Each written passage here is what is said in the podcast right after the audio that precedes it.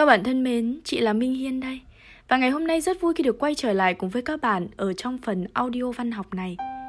Trong buổi tối ngày hôm nay, hãy cùng với chị ngược đường lên miền núi cao Tây Bắc để cùng tìm hiểu về một thiên tùy bút của một người nghệ sĩ được coi là cây viết văn xuôi hàng đầu của nền văn học Việt Nam hiện đại, nhà văn Nguyễn Tuân. Và tác phẩm này rất quen thuộc với chúng mình, mang tựa đề là Người lái đò sông Đà. Các bạn thân mến, có lẽ đối với rất nhiều bạn học sinh thì đây là một trong số những tác phẩm cực kỳ khó nhằn. Thế nhưng chị hy vọng rằng với phần audio văn học của chị,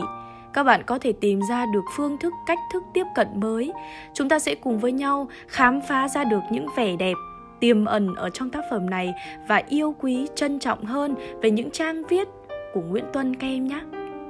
Chị sẽ cung cấp cho các bạn hai mở bài ở trong phần audio văn học ngày hôm nay để chúng ta có thể sử dụng cho những dạng đề liên quan tới tùy bút người lái đò sông Đà. Và chị hy vọng rằng là từ đây các bạn cũng có thể viết được những bài văn hay hơn, cảm xúc hơn và thăng hoa hơn. Mở bài số 01 dành cho các bạn như sau. Tôi còn nhớ Nguyễn Tuân với sự kính trọng và cảm phục. Ông luôn tâm niệm đã chọn nghề viết là không ngừng viết bất cứ lúc nào, dẫu với bất cứ chuyển động nào của lịch sử. Cũng xuất phát từ cái tâm đó mà người nghệ sĩ này đã để lại cho văn đàn Việt Nam biết bao tác phẩm hay. Tháng 8 mùa thu cũng đã từng đi vào văn chương của Nguyễn Tuân với vẻ đẹp lộng lẫy của một bức sơn mài. Ông không ngần ngại đi lên chiến khu Việt Bắc, viết những trang nồng ấm tình người trong đường vui tình chiến dịch. Trong sự nghiệp sáng tác của mình cả trước và sau cách mạng tháng 8, ông đều để lại rất nhiều những tác phẩm có giá trị nhưng vang bóng một thời, thiếu quê hương, chiếc lư đồng mắt cua, tóc chị hoài, đường vui, tình chiến dịch, vân vân. Và không thể không kể tới thiên tùy bút, sông đà, những áng văn đã để lại dấu ấn sâu sắc trong lòng người đọc bởi nó mang phong cách uyên bác tài hoa độc đáo và giọng văn rất riêng của người nghệ sĩ này. Trong tập tùy bút này có một thiên tùy bút để lại ấn tượng sâu đậm trong lòng độc giả mang tên là người lái đò sông Đà và đặc biệt đó là hình tượng sông Đà mang trong mình hai vẻ đẹp hung bạo và trữ tình. Đó là mở bài số 01 dành cho các bạn và bây giờ sẽ là mở bài số 02. Kể cả trước đây và mãi sau này, những người nghệ sĩ cứ hát mãi khúc ca về những dòng sông. Nếu Hoàng Cầm là khúc hát về dòng sông đuống nghiêng nghiêng trong kháng chiến trường kỳ, nếu Văn Cao là dòng sông lô hùng tráng với những điệu hồn,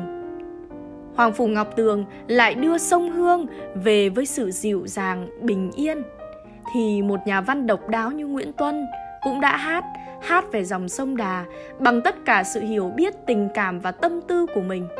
Tùy bút sông Đà là kết quả của chuyến đi thực tế vào năm 1958 của nhà văn Nguyễn Tuân, gồm 15 bài tùy bút và một bài thơ ở dạng phác thảo. Nội dung chủ yếu là ca ngợi về cảnh vật và con người Tây Bắc. Đặc biệt, nhà văn đã khám phá được chất vàng 10 qua thử lửa của vùng đất này.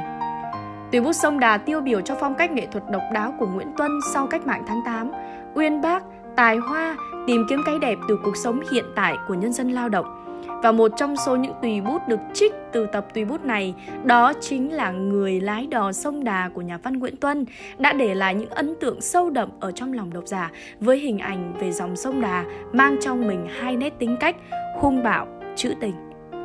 Các bạn thân mến, đó là những phần mở bài mà chị hướng dẫn cho các bạn. Có thể các bạn sẽ cảm thấy khi mà viết lại thì nó hơi dài